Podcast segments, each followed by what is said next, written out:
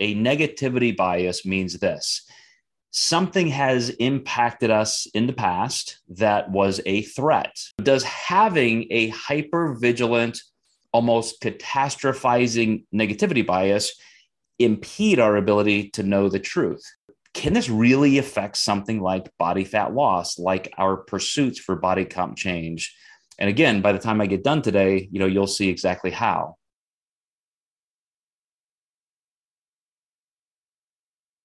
This is a unique topic that's initially I didn't know if I would find a direct connection to nutrition and fat loss. Uh, but by the time I'm finished, I'm going to show you some actual studies that were done entirely for that reason.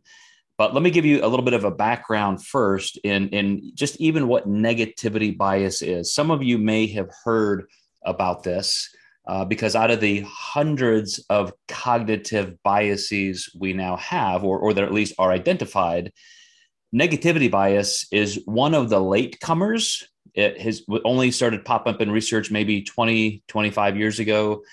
And yet, most people now see it as probably one of the most universal and important biological neurological biases or cognitive biases because it is it is so evolutionarily ingrained in our behavior because it's just perfectly there for survival. A negativity bias means this. Something has impacted us in the past that was a threat.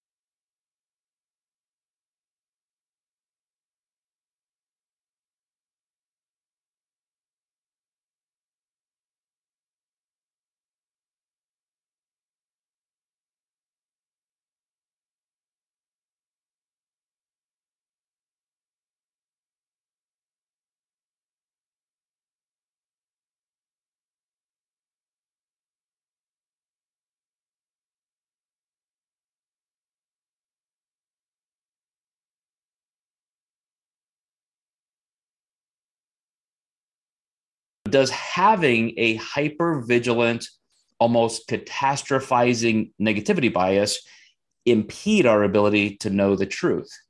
So here's a here's a line right out of their abstract across various disciplines within scientific psychology and beyond. One commonly accepted and well documented phenomenon is the so-called negativity bias. This term refers to the general tendency for negative information, events, or stimuli to have greater impact on human cognition, affect, and behavior than comparably positive instances. So, from that evolutionary background I just gave as an introduction, it means our brains are more sensitive. We're not just looking for threats, we're more sensitive to negative things, even negative information for a reason. And throughout the different psychological disciplines, there have been different hypotheses. And so, one of them, in the three that were described here, is kind of a backdrop, were that negative instances are often more informative. For example, oh my gosh, it's going to rain. That's negative information. I need to whatever grab an umbrella cover the tomato plants or you know i mean like i, I need to do something because if, if i look at the weather app and it says it's going to be sunny nothing has to change that information that positive information is not very informative the elaboration of negative instances can increase veracity so think of this in terms of news, right? The 24 hour news cycle. If it bleeds, it leads. Um, whatever is negative creates creates that sense of urgency. So that tends to be what we talk about. You know, we want to, you know, if if something, I, I had a friend one time do this experiment with me. He took a blank sheet of paper and he put a dot, like with an ink pen on it. He says, "What do you see?" And I said, "I see a dot." he said, so you had all of this. You could have said you see a piece of paper. You could have said you see me holding a piece of paper, whatever, but you just see the dot. You see the, you know, quote, negative thing, the one thing that was kind of added. So, and the third is more elaboration, deeper processing, and high processing motivation can increase persuasiveness. So, when we hear things negative, kind of like my first example, it tends to put us in action more. So more of our senses, more of our mental bandwidth is engaged. So, so that's what feeds into. We already have this negativity bias to begin with. Then we have these other aspects that feed into it and, and keep that cycle rolling along. So, right off the bat, it would be interesting, maybe when this, you know, later later today when we're finished here, if you think, wow, am I a negative person or a positive person? Do I really do I think of bad things more than I think of good things? If somebody, this is really common, somebody just starts telling you a story and you automatically start thinking of the exceptions. Well, I, yeah, that's true, but, or, you know, here's what else. And we tend to even interrupt otherwise good stories, good information with something kind of negative. Um, so as I was thinking about these things this week, uh, Tyler Weeb and I did a mind muscle connection podcast, another podcast that that I do, and and for our hardcore training clients and, and audience, you know, people engaged in physique sport and athletics and just just living their best, healthiest lives. We were talking about this, and it just made me wonder. Besides our our own behavior and happiness and well being, you know, can this really affect something like body fat loss, like our pursuits for body comp change? And again, by the time I get done today, you know, you'll see exactly how. But all of those hypotheses I just described point to the fact again that the brain actively purges useful information, or I should I should, should have actually said useless, um, and it prioritizes and and retains helpful information. So what I mean by or that I did say that. I did write that right. I'm sorry. Purges less useful information. So again, if something happens and it's quite normal, your brain really wants to forget that because you, your brain doesn't want to take a lot of energy and storage space with mundane things that don't matter. So we, we that's why trauma is trauma.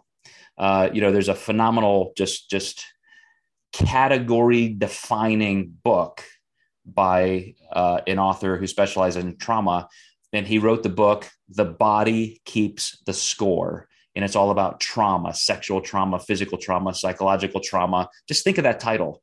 The body keeps the score. Once you've incurred that super high anxiety survival threat mechanism, you just don't forget it.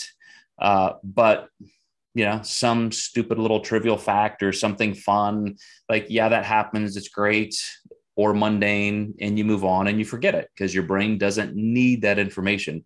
So, survival is at the key. A negativity bias is quite normal. But again, it's not that useful all the time in 21st century lives where we just don't have to be on guard all the time. So, the study that I showed you the uh, clip of here at the beginning uh, they actually wanted to do three different experiments, or I should say, they did one experiment through a survey. It's a survey study. And then they thought, you know, we, we had a little flaw or two, could have been misconstrued. So let's redo it like this. And then they thought, well, that was still the same genre, better, but let's do something with a little bit different of a topic. Then they decided to include all three of those experiments in this paper because they really confirmed each other. I mean, it was almost like three different studies that showed the exact same thing, even though there there were some changing variables, and all three experiments used completely different subjects. So that was that made this particular study or paper kind of interesting. So the first experiment was with 110 subjects, 84 female, 25 male. They didn't even say like you know age or anything like that occupation just just no other information but here's here's where here's how they wanted to test negativity bias. Half the participants were told that 85% of attempted rapes were successful. And then half of the participants were told that 15% of attempted rapes were unsuccessful. And here's what's interesting. I'll kind of give this away. The reason they decided that this may not have been worded properly and I had to read this a couple times. I'm like, wait a second, what exactly is a successful rape? Like that's it's not it's not exactly the best phrasing, but what they meant was an attempted rape occurred and the woman was actually raped. So that's what that means. So so the negative frame group were told 85% of attempted rapes are successful. The woman is raped. Uh, the other half of participants were told, hey, 15% of attempted rapes were unsuccessful. You know, that's kind of a positive frame because we're talking about that these women escaped. Then they used a four point scale asking them, do you think this statistic is actually true? And here's, here's the thing the negative framing yielded a 2.9, almost three out of four true rating. The positive framing, those people on a much lower degree said, Yeah, I don't think that's true. And again, for whatever reason, like you didn't have to say a reason, you just have to say, I believe this is true, I don't believe this is true. Um, the study limitation, like I said, is the confused, possibly confusing wording. And then, since this was a survey, like anybody could be just going to Google and looking it up. And so, and you can't really test that. You just, you just have to hope that people are being honest. Um, so 2.9 compared to 2.5 statistically doesn't sound that great but when you plot it out on a graph you see that that's that's that's about a 10% shift which which you could make the argument that's that shows some correlation. Not huge. To me it would say it's kind of close you know? Let's see if we can do that again a different way which is why they did that. So the second experiment was with um, 30 high school psychology students, high school, so 17 years old was the average age. They all happened to be female. And they were told that 70% of rape cases were solved. So we found the bad guy, uh, and and 70 percent, you know, were solved. Uh, and because that was a high number, which I'm going to also argue could be confusing. So 70% were solved still means that you were talking about women being raped. That sounds kind of like negative framing anyway. But then 70% were solved I'm not, I would love it to be 100%. So is that really negative framing? But the other half were told that 30% of rape cases go unsolved. We never even find the bad guy. So again, that to me, eh, I'm still not I'm still not happy about the way they worded this, which again, they weren't either. So I'll tell you about the third time they ran the, the experiment. Either way, with a whole new set of, of subjects and same genre of information or, or the topic, but just a different way of stating it, the different statistic, still the negative framing yielded an almost identical result 3.1 to 2.6. So it seems like when you use the harsher statistic, the larger number, the more, um, I don't want to say fascinating, just dramatic, you know, way of, of articulating something, people seem to believe that it's, quote, scarier. We're talking about threat detection and negativity bias. So, once again, it's kind of the same genre, still potential cheating. So, then they did one where, if I recall, instead of being a survey, they did a questionnaire in person so they couldn't cheat. Uh, they used a whole nother set of subjects, and now they just kind of got off of the you know violent crime genre. So this time, 33 people, uh, 16 female, 17 male, average age 27, standard deviation of almost 13 years. So you could have all the way down to like teenagers to 40 year olds, pretty wide swath of, of subjects. And they they asked this time, half the participants were told that 20% of marriages end in the first 10 years of marriage. So marriages are ending. That's a negative frame. Half the participants were told that 80% of marriages last 10 years or longer. That's a positive framing. Using a four point scale again, participants were asked if that stat was true. Guess what? An almost identical result the negative framing, just because it was stated in a negative way, it tends to pull more people in to say, Yeah, I believe that to be true. You give me some bad news and I'm going to buy it. Give me positive news, not quite as likely to buy it. So, once again, I mean, I, I feel like, you know, they were kind of three for three in showing the same thing, but this still wouldn't convince me if if this were my field of research, I'd be like, okay, put that in the pile. It, it, may foreshadow something or it may prove something. I don't know. It's just one study with three experiments, some limitations. We need more data. We need more information. So, you know, again, here's here's just kind of kind of a plot of all three. It did show that the negative framing, you know, was definitely um, more compelling to people so here's an example that I'm going to do. This is not an experiment, it's just for you to consider this with a topic that's in the news this week, if not every day. 110 people are killed every day in the United States from gun violence.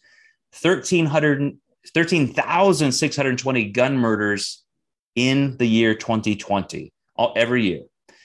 13,000 people killed with guns more than one mass shooting every day, more than one school shooting every day. That's a lot of negative shit.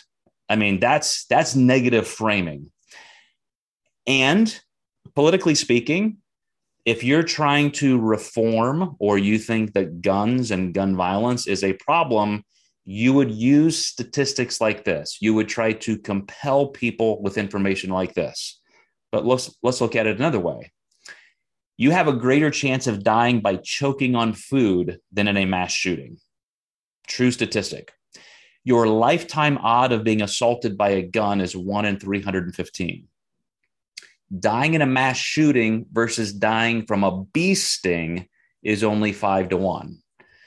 So, literally, not getting stung by a bee, dying from a bee sting, you only have a five times greater chance of dying in a mass shooting. So if I were trying to defend that side, these positive framing uh, examples are what I would use. And I I hope you can see that you can you can kind of be persuasive in one direction or the other, just depending on how you frame that. So now here are some, some of my general applications, and if you guys are really interested in this topic, uh, uh you could look up on all podcast platforms um, or our channel directly, the Diet Doc on YouTube, uh, the mind muscle connection. It will be probably posted later today. Tyler Weeb and I did one on negative bias, negativity bias. But, and we talked about this a lot, kind of the general application. If I'm a little too good at being negative, if, if I really lean into that bias, I'm probably going to have more anxiety than the average person because I'm always looking for stuff to go wrong. I'm always overemphasizing the negative. Uh, it's going to cost me some attention because my brain is focused on those things. Again, I'm being hyper vigilant, I'm being catastrophic, and that's probably going to have an opportunity cost in some other positive things I could be doing. It's going to change your worldview. You know people are horrible or people are innately good. This you know group of people even getting into bigotry and so forth i mean it really can affect your worldview. Certainly affects your happiness. It can affect your relationships. I, I even one time true story had kind of a brand new staff member key internal corporate staff member i recruited from a different city he came in and uh, after a few weeks or a couple months he's like you know what you're really kind of negative. Like that was really shocking to me. I'm like, really? I'm negative? He said, yeah, you like, you just, you tend to kind of focus on negative things.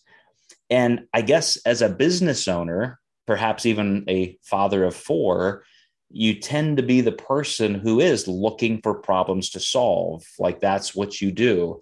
One of my friends who owns a construction company, he showed me his phone and and he said by the end of the day i have answered more than 100 phone calls every day he said that's my job i own a construction company i have 55 employees multiple job sites i'm just getting problems all day and that's what he does solves problems so again if if that's all you do even if you're not trying to it's going to affect your mood your happiness even your motivation, the things that you choose to do, uh, can really be impacted. So think of this in kind of three containers. There's that biological truth that we are hardwired and have evolved to perceive threat, to survive. That's a great thing. Then you've got today's adaptation of that. We still have that old hard wiring but do we really need it all day? Can we maybe turn that off a little bit, turn down the volume? Then over here, can we actually just choose to ignore things? You know, there are like, like about 24,000 kids are going to die of starvation today in the world. If I think of that every day, all day, I can't live my life. Like I just can't. So you have to be able to say, man, I'm going to do something about that, but I can't think about it all day. Um, so you go from hyper threat vigilance to let's consider what I really should worry about. Like maybe think I should think skeptically about some things and I should worry about some things. Sometimes I just have to choose when I'm going to spend my time worrying about things. One of our one of my clients gave a brilliant example this week we were talking about something completely unrelated. We were talking about just sleep. Like some of my clients, I, I do a, a live support chat like this two other days a week that are only open to our clients and coaches and we were talking about sleep and you know quality of sleep and what that does for your health your immunity body fat loss all that stuff and this this client said you know what Be, because i've struggled with this because i've had some anxiety because i've just i've had some stints where i wasn't sleeping well I had to tell my husband, like after dinner, sometime in the evening, there's got to be a time where we just stop talking about hard stuff. Like we're not going to work on our marriage right before bed. We're not going to talk about World War III happening in Ukraine. We're not, you know, like, like we just, I got to start winding down or I'm never going to get to sleep. And the reason I think that's so brilliant is we all have to do that at some times. You have to put your phone away and don't touch it. You have to be able to go on a vacation and be okay with work being there when you get back. You don't have to check in every single day. As my client did, you have to have times at night where you say, okay, I'm going to just do positive things. Uh, there are also some other things that you can physically do.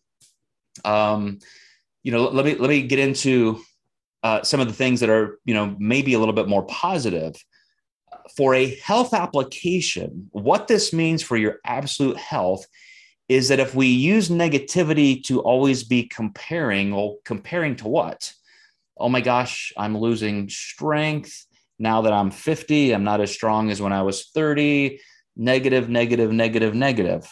But maybe you're the health in the healthiest 1% of 50 year olds that's ever lived.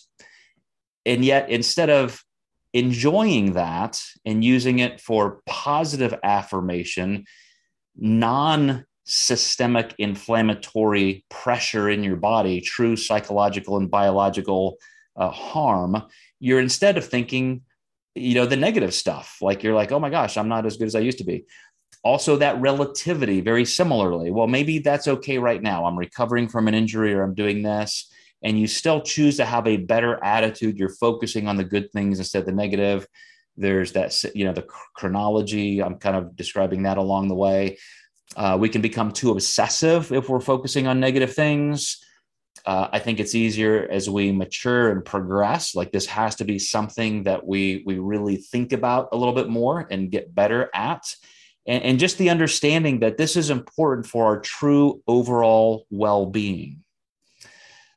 But now let me turn toward a couple examples of what this actually means for health, for body fat loss, for pursuing some really aggressive, strategic uh, body composition changes and, and maybe performative aspects of our health. So, this study remove the negatives or highlight the positives, the effective negativity bias in even food preferences. So, since I already kind of dissected one study there just to show you what negativity bias was, I'm only going to give you the kind of the conclusion of these next two studies. Their findings we provide evidence of negative bias in consumers facing the choice between foods with enriched positive ingredients versus foods that are free from negative ingredients. Specifically, we find that consumers have a general tendency toward giving negative attributes more weight than positive ones. So here's here's kind of a little joke for you, but it's true. Um, you want to advertise? Don't say, "Hey, we have organic brown rice." that's positive framing. Say, no GMOs, no insecticides, no pesticides, no this, because you automatically make people think, oh my gosh, those sound horrible. Maybe this other brand has those. I'm going to buy this one because you've negatively framed and therefore you give more credence, more veracity to that.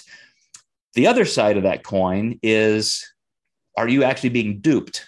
is just slick advertising actually making you fall for that. But that was for food choices. So you could be tricked into less healthy choices just because somebody knows how to market persuasively to you. So that that particular study just kind of shows that even in food selection, negativity bias holds true. And I guarantee you could go to PubMed, Google Scholar, anywhere and just look for any particular field of human endeavor. And you could you could probably find studies on negativity bias at this point that show how much that does color our behaviors. So now here's another one that's even a little bit closer to home for what we wanted to talk about today. Thin inspiration great word um, so being inspired to be thin. So positive framing thin inspiration be be healthy be be thinner be be leaner or fear of fat. Oh my gosh, I don't want to be fat. That's negative framing. Using those prototypes to predict frequent weight loss dieting in females. So, as you would expect, I think, hopefully by now, results suggest that frequent weight loss dieting is primarily motivated by a desire to avoid the unfavorable overfat identity rather than a desire, positive framing, to acquire the favorable thin identity. The potential consequences for future, future blah, blah, blah. So, anyway, again, we tend to lean into the negative, and that's what motivates us. There's another little caveat that I don't want to I don't want to make you focus on this because that would be the opposite of I think a good intention. But here's how this typically goes. And, and I, I, I want to emphasize that it's pathological, not helpful. If you think that your own personal self pressure using negative biasing is a good thing, then you're misunderstanding what I'm saying. Although I know you could be thinking, well, Joe, you just proved like everything you just said, and all the social sciences, biological sciences prove that negativity bias works. It makes us work harder or think more about that. Yes, it makes us obsess more about it. It motivates us more, but it also leads to greater failure because going away from something in fear is not the greatest intrinsically valued um, you know reaction that, that's going to promote long-term success sustainable success in us it's moving toward the positive. So and this is why it's tough sometimes to succeed. Our biological propensity is to avoid pain to run from fear. But when we can shift and seek something positive because we're intrinsically motivated, even if it's taken conditioning and practice and working on self discipline and, and, understanding there's a cost and a sacrifice. If we're willing to push forward towards something more positively, that does increase our chance of success. So the negativity bias that is so prevalent and is, is by far the greater motivator that doesn't motivate us to success. It motivates us to more obsessiveness and more fear and more negativity and more time ruminating and catastrophizing and focusing on on negative things. Again, not helpful. So I just want to make sure that that's very clear. Now, this is how you can really get to this point. And I looked up a lot of places where, okay, we, we've defined the problem you know, I've just hopefully laid that out in a way that you understand is out there in far greater amounts than just what we're covering here. But what about doing something about it?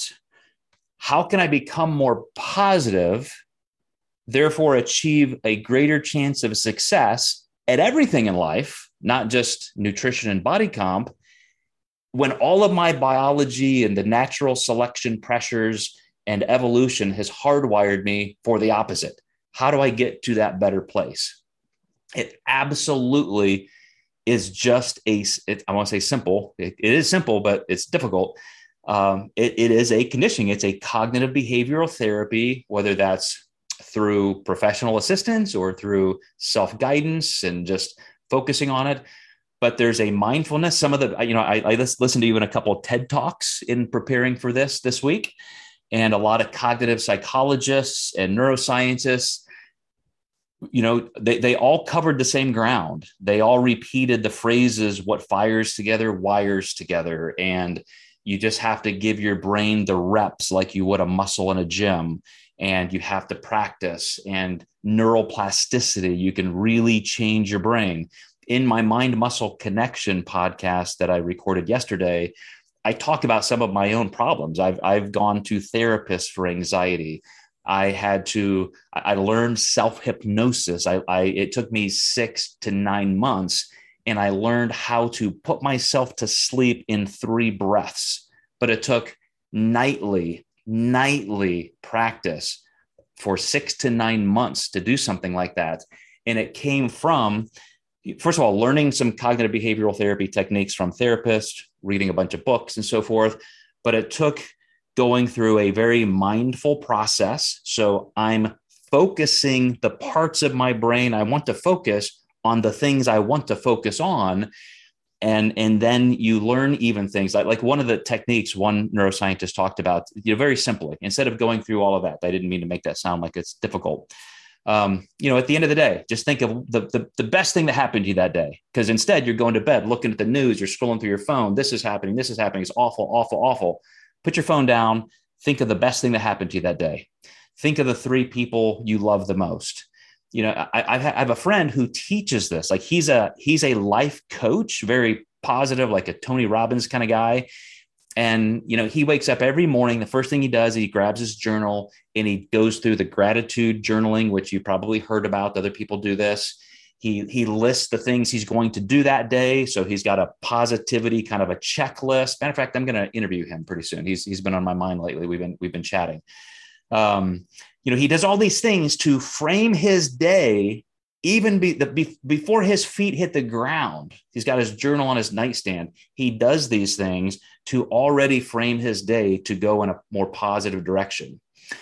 For I, I think it's really important, like I said, to limit negativity. So it's like, wow, after you've watched the news for an hour, just shut it off. You know, maybe 15 minutes, get the headlines, you know what's happening in the world, and then put it away, do something fun. Um, understand that even how this works physiologically, how our brains are filtering threat, and may, maybe I am feeling kind of anxious. Why am I feeling anxious? Oh, I get it. I bet this is this happened in the world today. Of course, everybody's feeling anxious. Talk yourself through that. Just understanding it in a level of self awareness can be helpful. Um, schedule times for those difficult contemplations, like um, you know, I, I've heard I, a couple marriage therapists say this like don't don't just like if you and your spouse are disagreeing about something just like two two bowls heading into each other like discuss it. Just say hey you know what? It's not a good time to talk about this right now. I'm not in the right headspace. Can we you know maybe at seven o'clock tonight or four o'clock tomorrow afternoon like can we talk about this then and so you have time to diffuse a little bit. You get those initial impulses and emotions in a better place. Then even if it's something that you're dealing with like maybe you have a tough conversation you have to have with your boss or an employee or an employer or a friend you know don't just charge into it. Schedule it. And, and then that way you, you have a way to cognitively manage those things instead of just always be reacting to them alternately also schedule that blissful ignorance like i said take breaks take media breaks take breaks from different things that you know cause you stress but one of the things that I want to really kind of end with is pulling it all back in toward our goal of physique sport competition, powerlifting, performance sports, dieting for just a life kind of transformation. Have a client right now who's lost 140 pounds and she's still losing. I've got another client who has lost more than 80 pounds and he's still losing. These are clients who may not ever get on a stage or you know who knows maybe they will but just you know for whatever reason you're pursuing aggressive intentional purposeful health change health improvement make sure you understand that negativity bias will affect that even the choice to do it can be steeped in negativity i'm doing this because i look awful i'm doing this because my doctor said i'm going to die my cholesterol is too high. I'm doing this because diabetes runs in our family. That's all restrictive and negative. Or you're doing it because you know you're going to feel great, or you're doing it because you want to schedule that trip backpacking through Europe. You're doing it because you know it's going to do blank.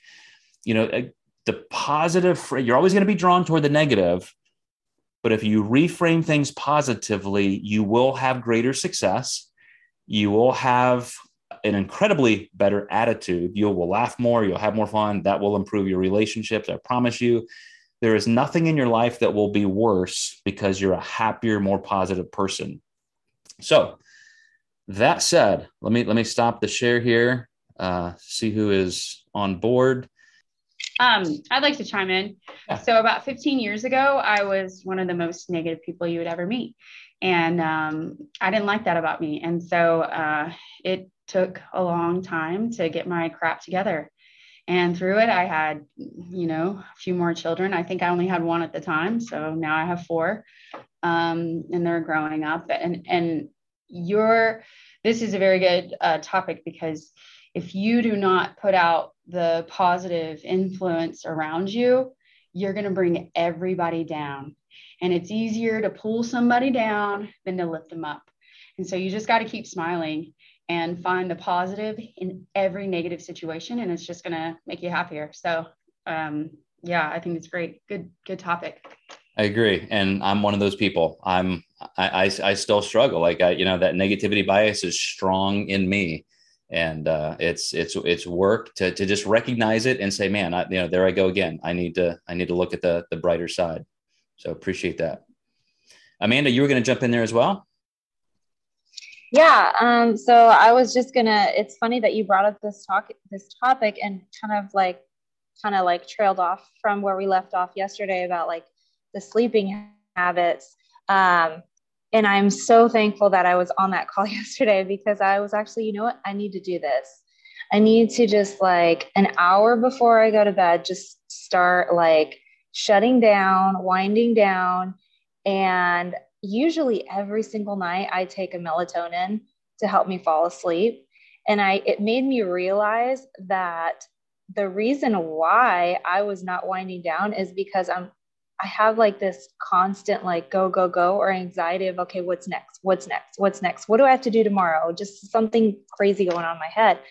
I'm just always on that like next level.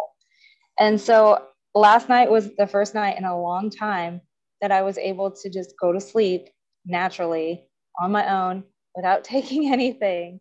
And it felt great. And so like just got something as little as that kind of sparked something in me to kind of be like okay where can i improve that like positivity of just like shutting things down calming down take negative things out of the perspective stop thinking about the things that we can't control you know like what can we control?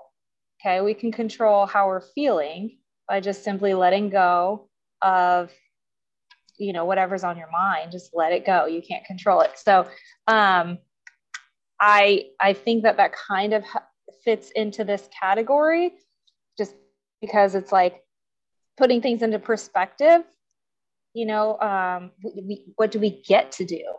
Like don't look at oh i gotta go do this or, oh i gotta go you get to do those things.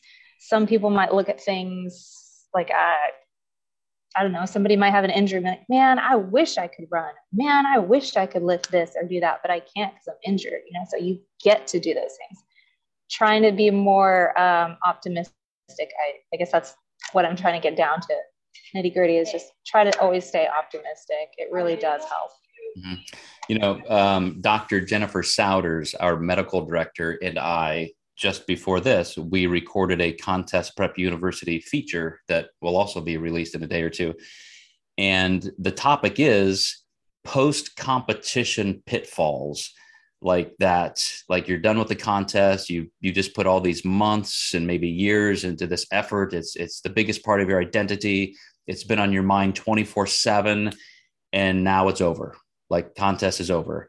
I know people who just get into like almost suicidal depression when that happens. And it could be anything. It doesn't have to be a bodybuilding contest. It could be anything, a work project. Um, you know, could be um, empty nest syndrome. You just dropped off your last child at college and you go home and it's like, geez, like 25 years of chaos. And now there's not a single sound in the house. Like those are the kind of things that create not just a psychological stress, but then you have the biological impact cortisol, cytokines, things like that.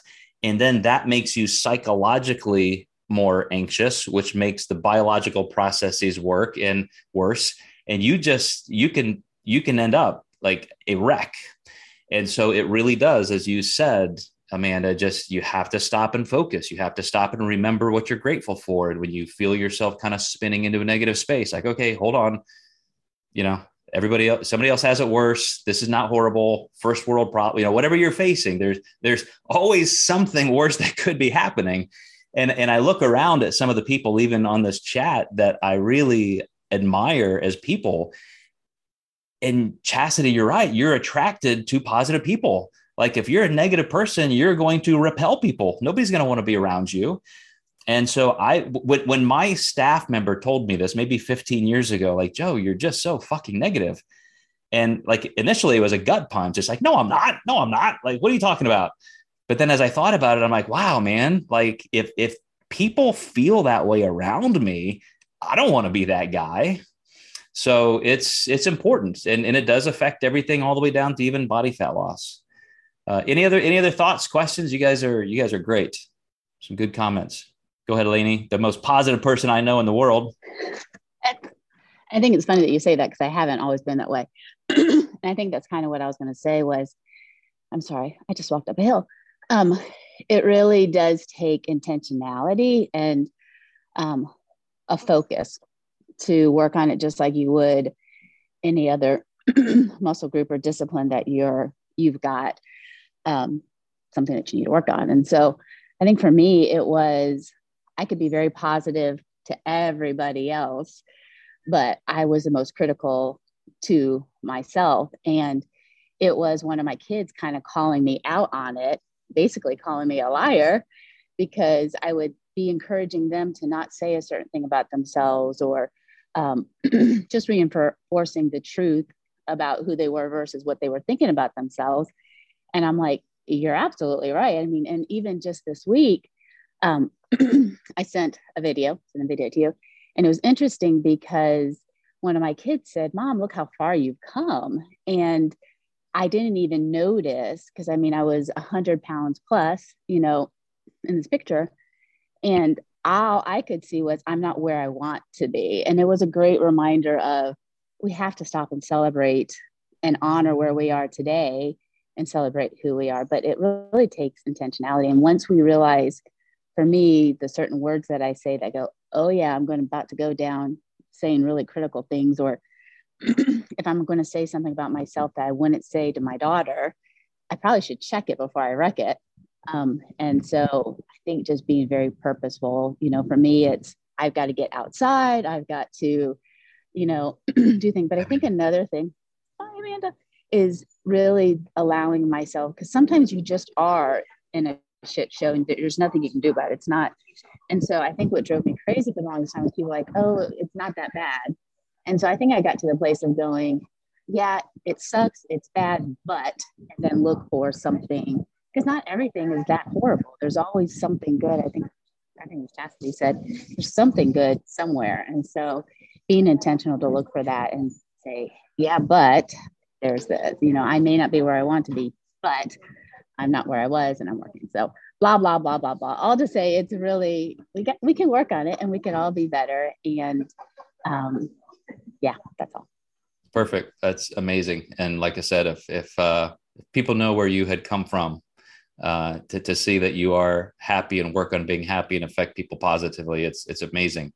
We, we all have stuff. We all have stories. You, you guys you guys don't know 90% of the things i've been through in my life from you know just be, being raised in abject poverty to my first daughter dying in my hands to my house burning down and losing everything I own, including wedding pictures and things like that.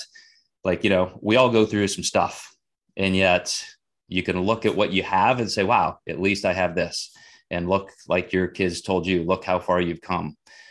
Um, I'm going to steal this also for a TED talk. A, a cognitive psychologist just used kind of a, a Buddhist proverb, which is if you take care of the minutes, the years take care of themselves. So take care of the minutes, just focus on what's in front of you, be happy, be positive. You don't have to have the anxiety that's that's out there in the distance. Uh, any other thoughts or comments? Mike, Kevin, Caesar, anything good to send us off into the weekend? Nope. Everybody's everybody's ready to go. I'm in the wrong class. right? I'm on the wrong plane. I was, I wanted to learn about squatting or something. You're, you're, you're, you're not, are you a, would you, would you consider yourself a positive person? I know you're an introvert and you're quiet, but do, do you really like just naturally look for the positive? I, I, I feel you're that way. Yeah, but I am pretty cynical and, you know, under my breath. So it's funny you say that. Uh, the on my Facebook header, I have something. What's what's it called? I use that word because I love that. Um, among a coward's weapon, among a coward's weapons, cynicism is the nastiest of all. So, and, and I've heard other phrases about cynicism where it's just lazy. because um, I'm kind of the same way. You know, I'm a sarcastic jerk, and uh, again, negativity bias, and so I, I look, I kind of that's kind of my language. Uh, but in a real sense, outside of just joking, it's like you really don't want to be that. And I don't think you are. I think you mean it in just a, a sense of humor way. Yeah. Uh, yeah. When it comes down to it, it's just more of a facetious remark that I feel everyone probably says, but uh, but yeah, I'm I'm that type. Thanks to my parents to always see the perspective shift of things because there's always something worse. And.